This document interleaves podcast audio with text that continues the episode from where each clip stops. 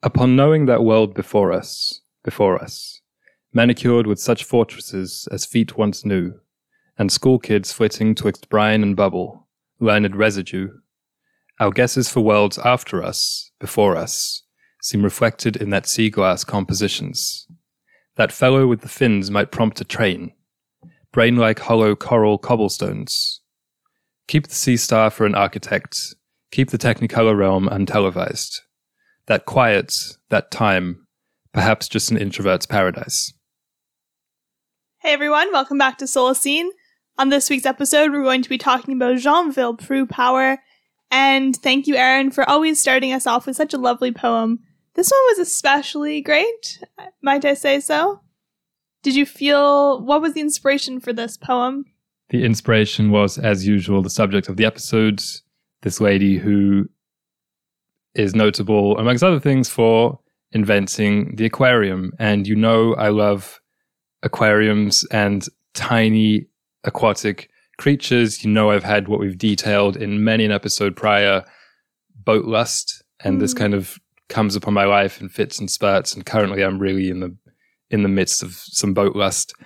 And so I was really drawing the parallel poetically, I like to think, between aquariums and how they present this tiny, almost television like, but three dimensional world curated and manicured and populated with whatever its owner wants to populate it with. And what we do with the Solacene, which is design and in some way manifest every week a utopian future. So, yeah, aquariums and utopias. It's one and the same. Yeah, the aquarium is a living diorama and Solacene is a vocal diorama, one could say. It's also like I mentioned the sea star mm. and coral. These things seem so alien and so ancient and they I'm not alone, but they just they're so creatively inspiring. It's a little bit of a divergence from last week when we talk about Harambe, and I said part of the reason he was so captured the imagination so much, I think, is because he was a monkey, and obviously humans and monkeys have this special relationship. It's almost like that, but kind of the opposite, where because they are so far detached from us evolutionarily, it makes me think of not the far past, but the far future. So for sure, yeah, the ocean still seems like a frontier. I know it's been explored, but I feel like it's been explored by such a handful of people. Mm-hmm. Whereas nature has, it seems, been explored by a wider variety of people. Land. Yeah. yeah well, land. I think, I think it's because the likes of you or I have never really seen like when you go underwater in the ocean, you close your eyes for the most part. Mm-hmm. So you don't see this stuff unless it's on television. And then it may as well be as invented as like the Twilight Zone or something True. like that. True. And it also requires specialized equipment, whereas going on a hike for the most part doesn't. Mm-hmm. So for this semester, what we're doing is each episode will focus on an individual, usually historical, usually an inspiration to one or both of us. And we will try and draw lessons from their life in a way that is part biographical, but maybe a little bit more so theoretical or thematic, viewing them more as case studies, maybe for what they represent or different lessons we can learn and pull from their lives to design the Solacene. So for Jean Villepreux Power, who is actually notable in the semester, I guess is a weird thing to admit to start the episode, in that neither of us knew of her before we decided to cover her, whereas everyone else has been something that we've somebody that we've researched or read about, or at least kind of peripherally were aware of, like Theodore Roosevelt's. She was, to be honest, the result of me searching for notable fem- female inventors or something like that, or famous mm-hmm. women in science. And I guess that's a little bit of a of a shallow way to find a subject, but one, we felt like we should have some kind of gender balance during the semester. And two, as we'll probably get into, it goes almost without saying, but a lot of famous women in history have kind of been minimized to the point that you don't know their names. Mm-hmm. Whereas ordinarily, maybe you would. Should be more of a household name. Yeah, more than anyone else, I think we will get into her actual biography because it's quite interesting and deserves more widespread recognition, I believe. A deep dive, some might say. yeah, intended. a deep dive. And out of all of the people we've covered so far, she's the most inspiring one personally, Oh, nice. Which I'm excited to talk a bit about as one half of the population of the Solacene at the moment. I think if I resonate with her quite a lot, then Yeah, that's a good thing for the Solacene. the woman half. Yes. so, Jean was born in the middle of the French Revolution, 1794, in rural France, which is a very long time ago when it comes to female inventors, because until 1945, women weren't even allowed in a lot of scientific societies, Mhm. universities, and so on. So for her to have rose to global recognition and been quite formative in the field of natural science, then round of applause to her. So she was born in 1794, a hundred miles from the coast of France. So during her childhood, she had no exposure to the ocean. She just lived in a normal rural, like farming area. Provincial town, some might say. hmm Fortunately, her mother really valued education and knew how to read and taught Jean how to read, write, educated her at home. They were so rural that there were no schools even, so had her mom not taken the initiative, she wouldn't have been educated, would have just been educated in the womanly ways of sewing and so on No schools and also no schools of fish. no schools of fish for sure. And then, interestingly enough, when she turned 17, she left home to go to Paris, as every great heroine does. And she actually walked 200 miles to get to Paris. She didn't take the train, she didn't take the, the metro, she just walked on her own two feet 200 miles to go to Paris to work as a seamstress. See, step one of how I resonate with her. Also a seamstress. Yeah, in the Paris of North America. Say right.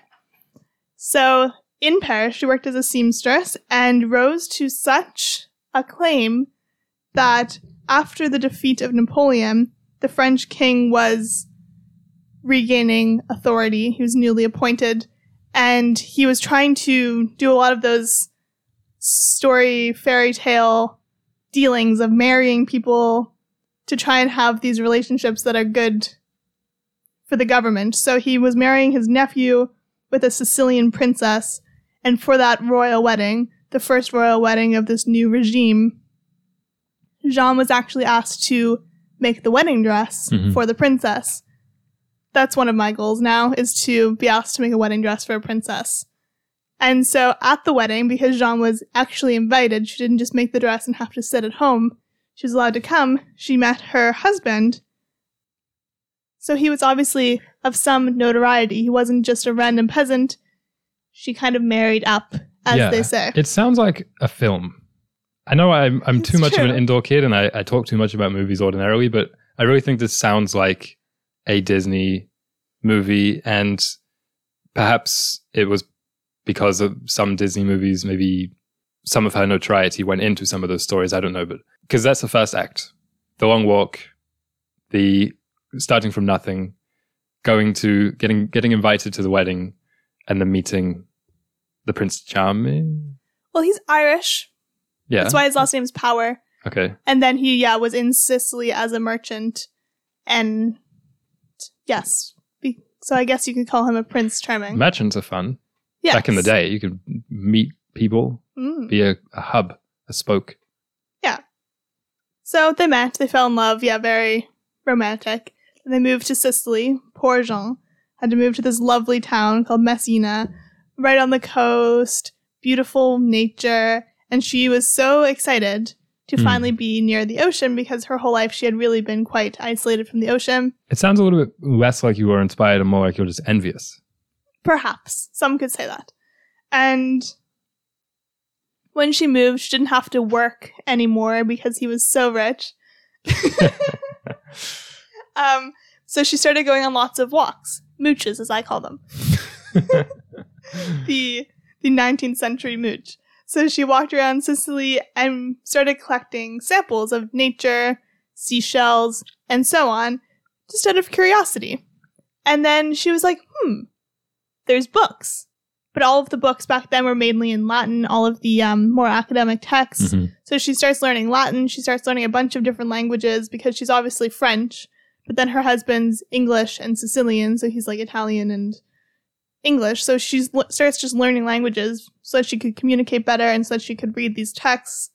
And I feel like this is a good opportunity for the first Solacene lesson. I think so too. What I would say is it's about prioritizing above all else the world around you and also something about the fact that you don't have to have lofty aims, ambitions, and scope all the time. It can just be like, I want to learn the name of every type of rock, tree, bird, insect, squid on and around this island, and I'm mm-hmm. going to list it and I'm going to make a pretty drawing of each.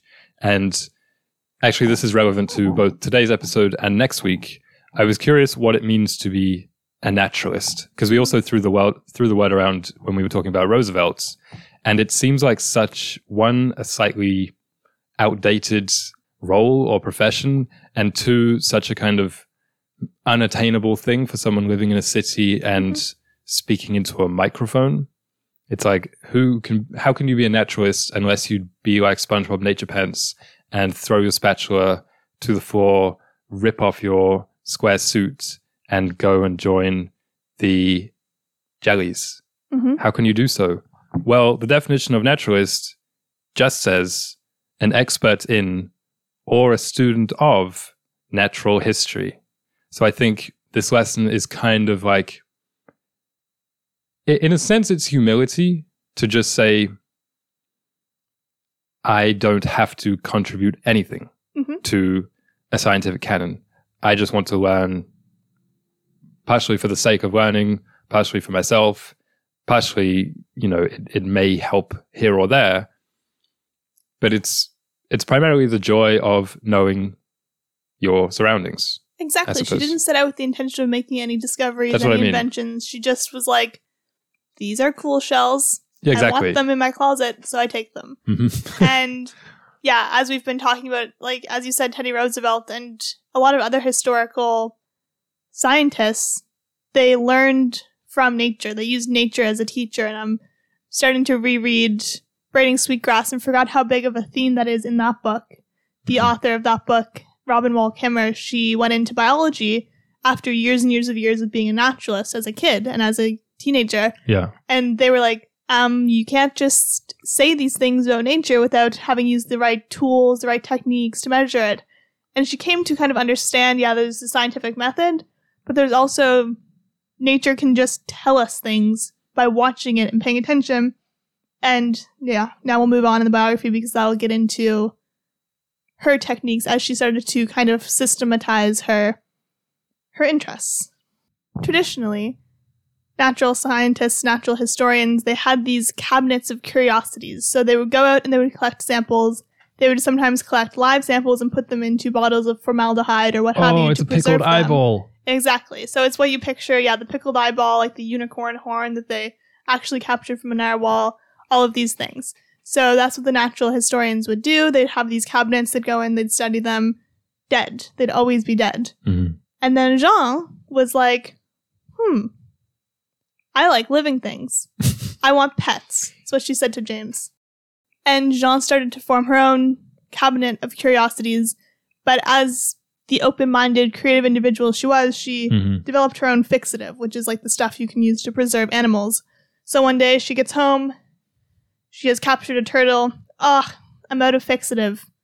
I'm just going to put this turtle into a bottle of alcohol until the next day when I have my fixative to pour him in because alcohol is like a low level preservative or what have Okay. you. It's like turtle vodka or something. Yeah. Turtle whiskey. Um, she wakes up the next morning.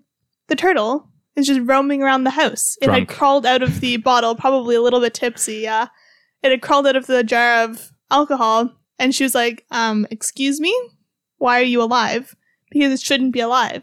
And then she realized she started talking to people. Turtles are very resilient to a lot of different, really extreme temperatures. And then she was like, "You, you got that one up on me," and kept the turtle as a pet. this is the first of many pets for Jean. Can I ask you something? Yes. If you were to have a cabinet of curiosities, Mhm. either thrust upon you or something that you built yourself, what's one thing that you would want in there?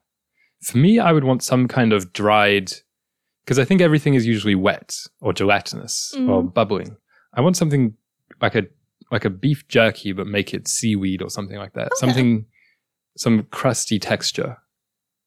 That makes sense. Some dried coral. Yeah, but a little bit thinner. It could even be like, you know how instead of doors, like the door to my cabinet would be instead of a regular thing that you slide or pull open with a handle, it would be like those curtains that are just beads, Mm. but instead of beads, it would be seaweeds Okay, or something. fun. I would like some kind of a crystal, Yeah. like an ocean pearl or something like that. Okay. I do like shiny things. I would like some kind of really precious jewel or gem. For me, just whatever, 20 carat diamond I'll just take to be lying around. 20 carats pickled. Um, do you want to know what she named the turtle? Mm. What's that guy from Finding Nemo? Spike? She named it Mignon. Not very creative. Oh, cute. She named it cute. Okay. and but she did train it to come when called, which is I don't. That sounds like a lie. That might be a bit of a because this is what I was thinking. This is the next transformation into a Disney princess. She has the she well, has yeah. Mignon. I also she had these two other pets, beech martens, Mhm. which are kind of like these little weaselly things. I just imagine her kind of strolling the ocean, or like clicking, or like clicking her fingers, and then Yeah. they would come and sit on her shoulder, like Nausicaa, something like that. Yeah, Except they were nocturnal, I think. But She was so into these beech martens that she literally got a whole tree inside of her house Hmm. and birds inside of her house for them to hunt, so that she could observe their hunting patterns. yeah, you know that wizard from Lord of the Rings, Mhm. the brown one. Yeah. I feel like she's kind of like him. Radagast. Yeah. Yeah. So she just started in her house, kind of turning it into a a dry aquarium. I guess you could say an ecosystem in itself. And she started observing the animals because in nature you couldn't really observe their hunting patterns because it's hard to track them down. But in here she could watch them and take Mhm. notes. She then started befriending fishermen to show her cool animals. So the fishermen would go out and they'd maybe capture a weird snail and they'd bring it to her and be like, hey, look at this. So she started having that relationship. And then she would keep the, she wanted to start observing these aquatic creatures in her house because it's hard to observe them in the natural environment. But then she realized that the water becomes very dirty, so you have to constantly like replace it. And she wanted to start studying octopuses, which apparently are infamous for being really hard to keep in aquariums. Even today, in like the big aquariums, Hmm. they're really hard to keep. So she developed this apparatus, I suppose, a slated box, which she would capture these this certain type of octopus and put inside of them and sit on her boat and lean down and watch them do their thing. Yeah, so it was basically a, it was an offshore tiny research lab. I Mhm. think one of the first in the world because I was looking into a little bit of the history of aquariums, and it's kind of like through ancient times, it's not like people never had fish in controlled environments, Mhm. but as far as I can tell, it was never for scientific purpose, Mhm. and it was also they would never quite tweak the parameters of said controlled environments to you know consciously to suit the the organisms they'd keep. It would be more like we have a pond that we keep pretty protected, and we have like koi fish in there, and we're breeding them mm-hmm. or something like that. But that's a it's a very different prospect, right? For sure. And this brings us to the second lesson of the Solacene, and that is thinking outside of the box. Because these specific octopus that she was studying for hundreds and, dare I say, thousands of years, they were thought to be these octopuses. They're the only one that have shells. Hmm. And weirdly enough, they're not attached to their shells. So they're similar to hermit crabs in that way, but hermit crabs steal their shells, obviously. People thought that these guys also stole their shells because they're not attached. They're kind of a weird shape. It doesn't really make sense. Yeah, I saw the pictures. They're, Yeah. they look like they- Hats. yeah, they look a little bit more like like a mollusk than they do Mhm. an octopus or something. Yeah, so they have these little hat shells, but they also have two of their eight legs are really big. They're kind of like hands. and so there's these like ancient drawings of these creatures, and everyone up until Jean thought that they used the shell as a boat and the big hands as a sail. Honestly, that sounds So, cool, and I'm going to steal that for a book. well, you know who did steal it? Jules Verne. Villain of the week. Ba da ba da da. Whoa. Holy cow! I should give that a rest, I think. Um, the precise moment when most people click off this video. That was. Is, is Jules Verne the villain of the week? the villain of the week is Captain Nemo. Okay. So it's kind of similar that we came we came across those things independently. Yeah. And I, as you know, was struggling for a villain of the week because your Mhm. suggestion was the patriarchy, and I was like, I don't want to, I don't want to be that person uh, talking about that on the episode. So I was like, I'll choose a fictional villain, Captain Nemo. But then the more I remembered of Twenty Thousand Leagues, it's been a while since I read that one. I realized that he's not actually a villain. He's kind of my Role absolute model, role model in life. Yeah. Yeah. I don't have it exactly, but he was talking about how he doesn't identify with any people. He only identifies with the oppressed sea life.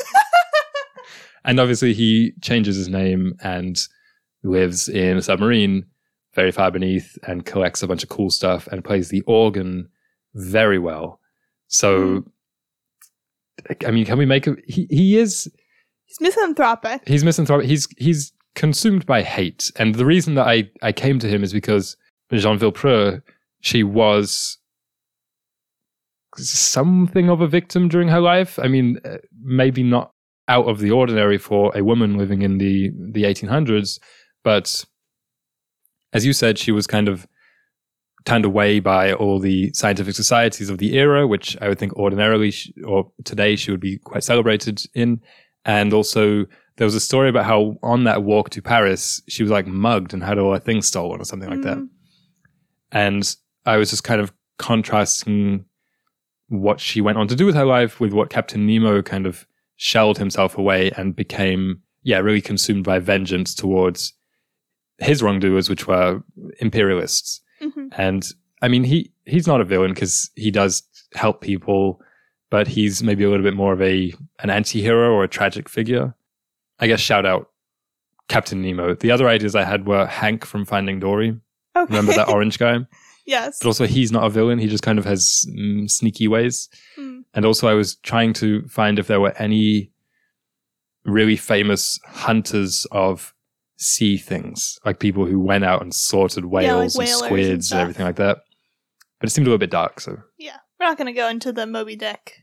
no, that's for next So, week. When yeah. we do our episode on Herman Melville. hmm So, yeah, the name of these fairly special octopus, which I kind of want a drawing of now. I'm just really obsessed with them. Did you see her drawing of them? yeah, that's She, the only surviving drawing of hers. she was also a weirdly talented That's the thing. drawer. She's just a Renaissance woman. Like her painting, this is the only one that survived of the Argonauts. She always decided to do biological drawings, but have them set in like the right setting. So it's not just like a biological drawing of the octopus. Yeah. It's on some coral. I like that. starfish beside it. It made it look so like pretty. more of a, I don't know, Michelangelo painting or something like that. Mhm. And get to it later, but all of her work, all of her paintings were lost in a shipwreck. Very, very Cinematic. Yeah, that's what I'm saying. Maybe we need to make the Jean movie. So, yeah, they're called Argonauts. Again, another literary reference. She didn't name them, but they were named after the Argonauts in the Greek history, who were the first sailors on the Mediterranean, supposedly, like in this. Jason the Argonauts. Yeah, Jason and the Argonauts. And so they were like, these guys were even before the real Argonauts because obviously they have their boats and their sails. So they named them Argonauts. And I just think that's really fun. They were first named Nautilus because there was a similar looking creature and they kind of thought they were both Nautilus. Mhm. But then they slowly realized that they were two different species. I want to pull another lesson from this for the Solacene, which sounds like a really childish one, but it's about overcoming your fears.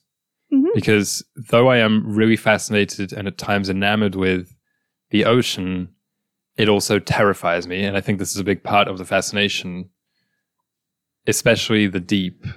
And also, I think just weird creatures creep me out. Mhm. As you know, I'm, I'm quite jumpy. If I see a shadow that I don't quite like the shape of, I will kick it. And Hmm. spiders, those are a big no. And I think if I were to see eels, because there's some things that it's like you see pictures of, you can stare at it all day. Mhm. But there are other things that when you're around them, it's a different story. And I think these kind of weird squids are one. I think Mm. I mean, I and octopus. I actually made randomly for for this was a high school project to to choose our spirit animal. Mhm. I chose a squid. I did, Interesting. but th- what I'm saying is that if I was actually around them, I think I would be quite spooked by them. The Mm. way they move, they're alien. If, if imagine if it kind of went onto your wrist and you couldn't shake it off, Yeah, you'd be I'm- creeped out. I'm especially terrified of squid, octopus, and Yeah. submarines. Submarines. those are some of probably my biggest fears. Yeah. So what I'm saying is, I mean, we don't know if Jean was ever spooked by these things. I think most people Mhm. have at least a hesitation initially. You see Mhm. these weird alien creatures, and she knew even, or was even less familiar with the sight of them than we are today, ironically. But it's about kind of compartmentalizing said unknowns, maybe literally in compartments or cabinets, and familiarizing yourself with them, learning about them, and you become more comfortable and Mhm. less scared. And I think it's a good general rule in life or ambition to try to become less scared. I like that. Yeah. Hmm. Do you want to know what the the big hands are used for? okay, going back to going back to the underground. Sorry, I can't get o- can't get over them. So can I guess? Yeah, sure. Do they play drums? No. Oh, I thought if there was like a big ocean jamboree, they'd be the ones mm-hmm. going. Ba, ba, ba, ba, ba, ba, ba, ba. Yeah. Well, I'm sure if we in the movie. Yeah, they can of course play I that think, role. I mean, well. that song might be taken, but. Mm. so everyone thought the big hands were used as sails. They thought that the Argonauts stole their shells because when they're born, they're very tiny, and it's like hmm, they probably don't really have shells. But actually, what they have is this really tiny. They're born without shells, but then they put the hands over their heads, kind of like a hat, and then secrete shell material, and they make the shells with their hands. that sounds like a Pokemon. It's the only like creature that does that. Hmm. Because a lot of them they make their shells through like mineralization, kind of like it builds and builds and builds. Yeah. But they just like in a few days they're like, well, gonna just make the shell and they do it with their hands. And if it breaks, what do they do? They'll take like the broken piece and they'll like heal it with their shell with their hand. It's just like the craziest thing. Very Pokemon, very fake. I feel like Jean might have been lying about that. I'm not to lie. Well the thing is she wasn't. it's not been like studied after. yeah, it's been studied after. It's not like she just like told everyone that and it was like, oh, and they actually are extinct. Uh, y- yeah, no, they they put their hands over their head and they make it. Yeah. Uh, what if it breaks? They fix it. Yeah, that was one of the first experiments she did was breaking their shells to see like what they did. And yeah. Ethical. Well, the thing is, it doesn't hurt them. How do you know? It's not a part of them. It's like cutting hair, which you still can't wrap your head around. I know. I'm convinced that cutting hair hurts. I just have this really infantile um, fear of like the barbershop. hmm No. Yeah. Um. So yeah, that was Jean, and then in 1843, her and James decided to move back to the motherlands of Paris and London. So they moved from Sicily. They were on a boat, do do do do do, and the boat sunk. They were all fine. They lived long, happy lives. Jean lived to be like 90, which is kind of crazy as well for that time period. But you know, good for her. But after the shipwreck, she was pretty like, well, there goes literally all of my work, all of my paintings, everything. So she just moved into public speaking. So random, but she just started giving lectures and so on. Hmm. And after this, also, because she stopped her work, she still remained active within the scientific community, mainly because there was the aquarium craze, and she started to realize people weren't crediting her with the discovery. And so she actually was friends with Richard Owen, the man who kind of infamously like debated Charles Darwin on evolution. So she was friends with him and he was her proxy within all of the scientific circles. So he started disseminating her papers. He made an entry into the Merriam-Webster dictionary like for the definition of aquarium, her name is included in it Mhm. saying she invented it. So he was, I mean, that's quite generous, honestly. And so, yeah, she was a part of the scientific community through this proxy situation. And she was really one of the first women to ever have a proxy, within a lot of these circles, which is pretty cool. And she was a trailblazer that we know in of. many ways. Yeah, exactly. I guess this is another kind of lesson or just like elements that I would like to mention for the Solacene. When I think about this podcast and that ideal future, I think about it in a semi kind of realistic or, or borderline academic way, but also as a kind of, we mentioned before, biomimicry or like world building fantasy, because I'm more of a, a fiction author by trade. Can I say that yet? I don't know. And one of the details from her life that has always captured my imagination is these grand scientific societies Mm. like that she was not really a part of, except as you mentioned, through this man. So one of these, or I think the most famous one is called the Royal Geographic Society in the UK. Mhm. And there's also the Explorers Club in the USA, which I think Roosevelt may have been like an honorary member of or, or a real member. And there's just something so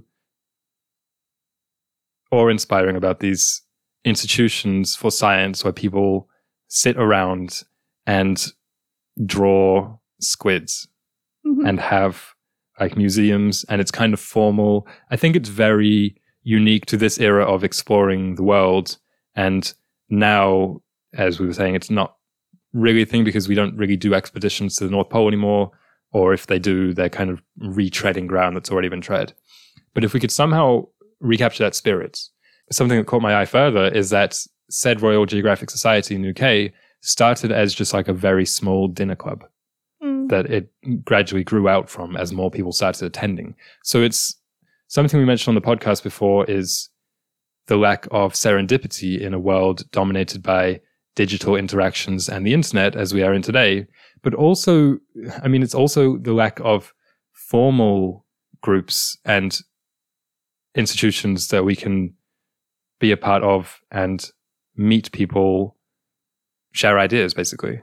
Mm, people talk a lot about third places, which this reminds me of, but it's not that we need third places. It's like we need third things Third groups, because it's like you have your family, you have your workplace. work, but then like for hobbies, you don't really have community. You do a lot of them in isolation. The community is completely online. Exactly. And another thing is it's not like social mobility, but it's almost like organizational mobility because you say it starts as a dinner club, but now it's like, well, then you're going to need to get funding and apply for grants. But Yeah, it's it's like, weird. because in order to break through even like the NGO space, you need quite a lot of, I mean, I'm sure these guys were wealthy. they probably were wealthy, that's true. But it's just like, I feel like there probably is space for a bit more mobility within organizations to grow because right now, if you start a dinner club, but then people start coming, how are they going to learn about it for one thing? But if they do start coming, Hmm. it's like everyone only has 600 square feet to deal with. Yeah, I mean, I also think it's part partly what we were saying about ambition and scope, wherein now, at least you and I, if you were to start something like that, you'd feel the need to be like, and here's what we want to do for science. hmm Whereas maybe if it was more of a community, like, let's get together and draw pictures of all the local trees. Hmm And then suddenly, while you're doing so, you notice actually what's going on with this one, and then you say you Mm. maybe you make a small, you start researching it and realizing that nobody knows about this, and you guys Yeah. can observe it over time. But it's more about just, I suppose, starting not with the intention of making money. Well, it's like when of it. people always feel like they need to monetize their hobbies. Mm-hmm. And it's not necessarily monetization in this case, but it's still discovery or like some kind of social change that you feel like you need to enact. It's similar to when we start the podcast. It's like, can't just have a podcast. We have to like do something, Yeah. make a change, change the world, which is sure a fun prospect, but not everybody has to have that. You can just have your dinner party, draw your squirrels, post them, maybe put them up on a communal bulletin board, Yeah. and then that's that. That's also because what you said, like, how is anyone going to know about it today? That saturation where the the society cannot be what actually occupies most of your time. Most of your time has to be keeping up with trends on TikTok so that you can post about the society, Mhm. which is Yeah. maybe me uh, ranting a little bit about Solacene, but no, it's fine. I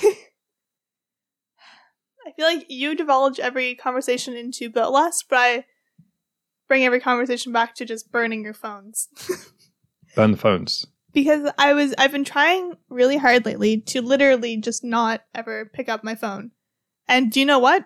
It's working very well. Hmm. And I'm just like, it's so simple. We need to just do a few episodes on phones probably, but it's just Yeah. it's really liberating and you have time for your little societies. You have time for your hobbies. Whereas now it's like, I don't have time to do anything. Like I have to work in Solacene all the time. I have to go to my job. I have to do this.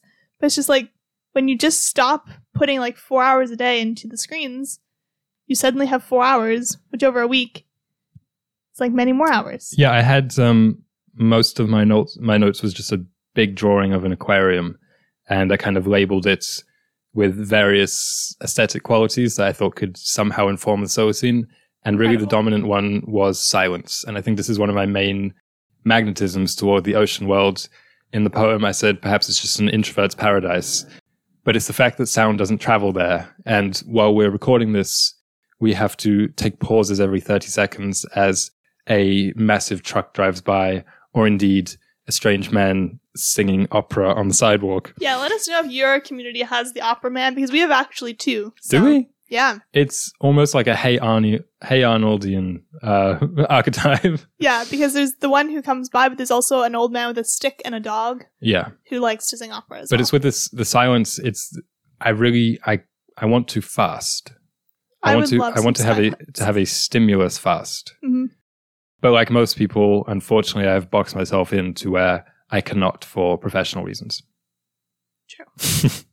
I've noticed even in yoga classes, a lot of them play music now. And it's like, I'm literally here to meditate, Hmm. but there's noise.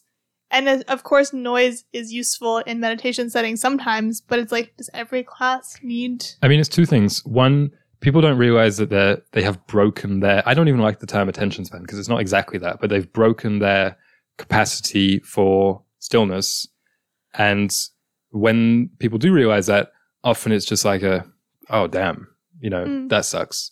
And there isn't the realization that just as you broke it, you can fix it. Mm, I think when people realize they lean into it, like, well, my attention span's this. Exactly. And then just start only consuming 30 second content. That's how I feel partially with with phone and internet because we need to do it so much for Solacene. It's like, well, I can't really reduce my screen time anyway, so in for a penny, in for a pound a little bit. I'm having an idea. Perhaps we could do a mini semester where we try different where we like try stuff for a week and then report on it. Hmm. So perhaps we try like one week where we have one day where we're allowed screens and all the other days we're not allowed them. Or doing like a 30 second window. I don't know. Maybe you can be the the Just guinea tossing pig for around that. ideas. So some other notes from my hand drawn aquarium. The school of fish. It's so inspiring how they move together. And this is not exactly a one to one lesson about people should be uniform and all move at the same speed in the same direction, but it's just something about the grace and the the neatness with which they're all dressed for one thing and they all match, which is lovely, but just the way that they kind of slip through that world and we feel so ungainly in, conspa- in comparison. Mm. I in I think in the first ever poem for Solacene on the first episode, there was a line something along the something like humans in the world with humble color, uh, treading on stone as if they tread upon the faces of their mother, and that's how I feel fish move. Except they don't tread; they just swim. And thirdly, the ocean rock, which just inspires me endlessly. And I don't have it, but recently we went to a small, weird, naturey, urban Montreal event, and there was a lady handing out sprigs and stones and shells. And she was like, Oh, do this exercise where you have to really ponder the small natural trinket you've chosen and ask yourself the question. I think this is what she said. It was in French. How can you live in a way which honors this? Mhm. And mine was like this small hunk of sea stone, I think. It was really strange because there were only two pieces of the stone on the tray of like a few hundred things. And I was on stage and I was in the audience. And so when we picked our thing, we both picked the two sprigs. And I think it's kind of like this fossilized, yeah, stone. But there's something I didn't have an answer for how I can live to honor this. Because said- it's so incredible. I said it reminded me of bread, but it's something about the shape, the texture, the color, which just makes me want to construct fantastical worlds. And I know you always kind of roll your eyes at that because every time we're out somewhere in the wilderness and there'll be like a spectacular view, I'll be like, imagine if there was a big giant beneath that tree or something and then it stood up and the trees were all on its back. But that's just how nature works for me, I guess. And also, aquariums give me the same feeling as Japanese gardens or bonsai, where they shrink a world down to the point that you are like this giant in it. And it gives you a completely different perspective because aquariums, I mean, also think about it pre television, because now you can set your television up to be a 24 7 live stream of the Pacific Ocean or something like that. Mhm. But before that, it's just this box that you walk around. You can't go in. So it limits your senses akin to a screen, but it's maybe more consciously because for me anyway, the whole time I'm looking at an aquarium, there's this yearning where I want to touch that prickly thing. And that mm-hmm. starfish looks like it smells so nice. And the coral just looks like flavored sponge. I want to eat that. You know what I mean? Like there's a, there's a sense to it that I don't think most most television or film has. Weirdly enough, maybe it's because you can walk around it, like it's not completely flat, Yeah. flat, and the things are actually there. it's but dynamic. You're interacting with it. We used yeah, to you can tap have, on the glass. Exactly. We had cousins who had a really fantastic aquarium, and they had a sea anemone, and you could feed it pieces of lettuce, which is just so weird, but also so cool. Mm. I want to say Solacene recommends getting an aquarium, but I'm not 100% sure. I didn't look into the actual ethics for the fish, like how they suffer from it. We went a whole episode saying aquariums are really cool, but I think they seem a bit more humane than zoos because they can be a bit more of a whole ecosystem. Yeah, I mean, I also just think that fish are on a lower level of consciousness than our big mammals. Yeah. and sea anemones certainly. Yeah. I don't think they would notice, but they just think they're getting some sweet lettuce treats. maybe that's a cruel way to end the episode. Do they eat lettuce?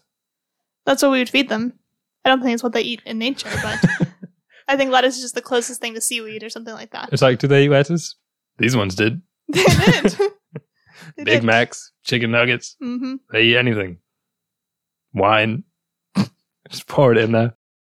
Finally, the most abstract point, because I cannot articulate the boat lust properly, is that if you picture like aquatic forms, the strange creatures, Picturing them. tendrils, bright orange, the way the starfish move by one leg after another. It's such an alien world.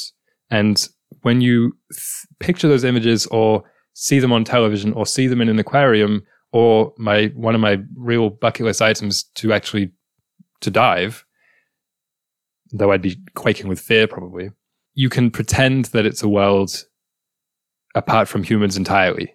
And that sounds super misanthropic, but really it's about plastic. We can pretend that we're not destroying that world. Whereas when you see deer, bears, snakes, and desert birds and cactus, I feel like you have this because they're suffering with us. hmm They're like, oh, damn, these guys are going to struggle just Yeah. like we do. Whereas with ocean stuff, you think maybe this world will just glide by ignored, even though I know it's, it's not, but you can pretend. hmm I was reading a little bit about plastic this week and it just, That'll weigh you down. in the Solacene though, No plastic. no plastic. Yeah. So that's what this, that's what this podcast does for people. hmm They just say, oh, in the Solacene, no plastic. Yeah. And then you come away smiling. Yeah. Then you say, "Today could be the Solacene. No plastic for me." Whoa, no plastic for me. hmm Great. So thank you all for listening. We appreciate it. This was a very fun episode, and we hope to see you all next week.